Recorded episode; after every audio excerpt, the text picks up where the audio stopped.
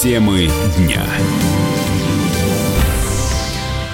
Следственный комитет нашел тайник после обыска по делу об убийстве экс-мэра Киселевска. В тайнике оружие, золото и боеприпасы, сообщает пресс-служба СК. Так называемый схрон обнаружили во время обыска в подсобке на территории дома одного из задержанных. Под бетонными плитами в земле был закопан холодильник, внутри которого было несколько единиц огнестрельного оружия, боеприпасы, наручники, перчатки, маски, а также изделия, предположительно из золота. Политический обозреватель комсомолки Владимир Варсобин на месте разбирается в обстоятельствах этого преступления. Здесь, на Кузбассе, спорят вообще, кто здесь жертва, а кто преступник. Дело в том, что за мэром Киселевым достаточно много корешков, и, как назло, его убили на территории его особняка, которого по документам существовать не может. Не проходит по одному плану, этого дома как будто не существует. Сейчас гадают, почему. Э, вероятно, покойный хотел уходить от налогов, э, прочих деклараций. Э, я был в этом доме, точнее, на территории. Он находится еще к тому же в природоохранной зоне, то есть на берегу реки. То есть, если себе представить, что можно нарушить, построив один дом, то тот пример, когда был нарушено почти все. Понятно, что многочисленное имущество, которое было за мэром, трудно было нажить э, честным трудом. Почему? Потому что сама биография мэра не предполагала ни бизнеса, ничего. То есть он был, возглавлял ПТУ, он был, в общем-то, не на денежных профессиях, был служащим, но имущество оказалось столько, что теперь просто не знает, как к этому всему относиться, когда получается, что один преступник убил другого преступника. Нападение на дом Сергея Лаврентьева произошло вечером 31 октября. Жена экс-чиновника заметила на участке двоих неизвестных и сообщила об этом мужу. Одним из злоумышленников оказался 45-летний Марат Гарипов, бывший борец, который когда-то работал спасателем. Лаврентьев вышел из дома с ружьем, завязалась перестрелка, в ходе которой погибли и хозяин дома, и Гарипов. Еще один злоумышленник скрылся, силовики его ищут. Супруга экс-мэра укрылась в доме и не пострадала.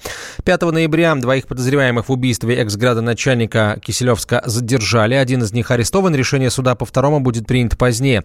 Среди предварительных версий убийства СМИ называют бизнес-интересы и разбойное нападение. Лаврентьев возглавлял Киселевск 15 лет. В августе 2018-го его переизбрали на пост мэра, однако он решил покинуть должность по собственному желанию. Глава Минэкономразвития Максим Орешкин считает, что развитие искусственного интеллекта приведет к росту э, числа рабочих, а не к сокращению. Такое мнение он выразил на конференции по искусственному интеллекту в Москве. Особенно для России с нашей демографией искусственный интеллект – это благо и возможность двигаться вперед. Бояться сокращения количества рабочих мест точно не стоит, потому что мы видим, что те рабочие места, которые сейчас искусственный интеллект создает, это рабочие места, которые сложно найти, на которые сложно найти людей, найти профессии. То есть искусственный интеллект в России в ближайшие пять лет будет создавать дополнительные рабочие да. места? По словам министра, учитывая демографическую ситуацию в стране, IT-технологии помогают двигаться вперед. В то же время Орешкин считает, что эффект от внедрения искусственного интеллекта не будет значительным. Для этого необходимо подготовить отрасли экономики и промышленности. И только тогда можно будет говорить о четырехдневной рабочей неделе, например. Министр также убежден, что для России с ее демографией искусственный интеллект – это благо и возможность двигаться вперед. Рабочие места, которые искусственный интеллект создает сейчас, это рабочие места, на которые людей найти сложно. 8 ноября Сбербанк объявил о создании самого мощного в России суперкомпьютера. Руководство банка рассчитывает, что устройство ускорит разработку сервисов и процессов, основанных на искусственном интеллекте. Машина претендует на роль самой мощной в России, но вряд ли будет широко востребована на рынке, полагают эксперты.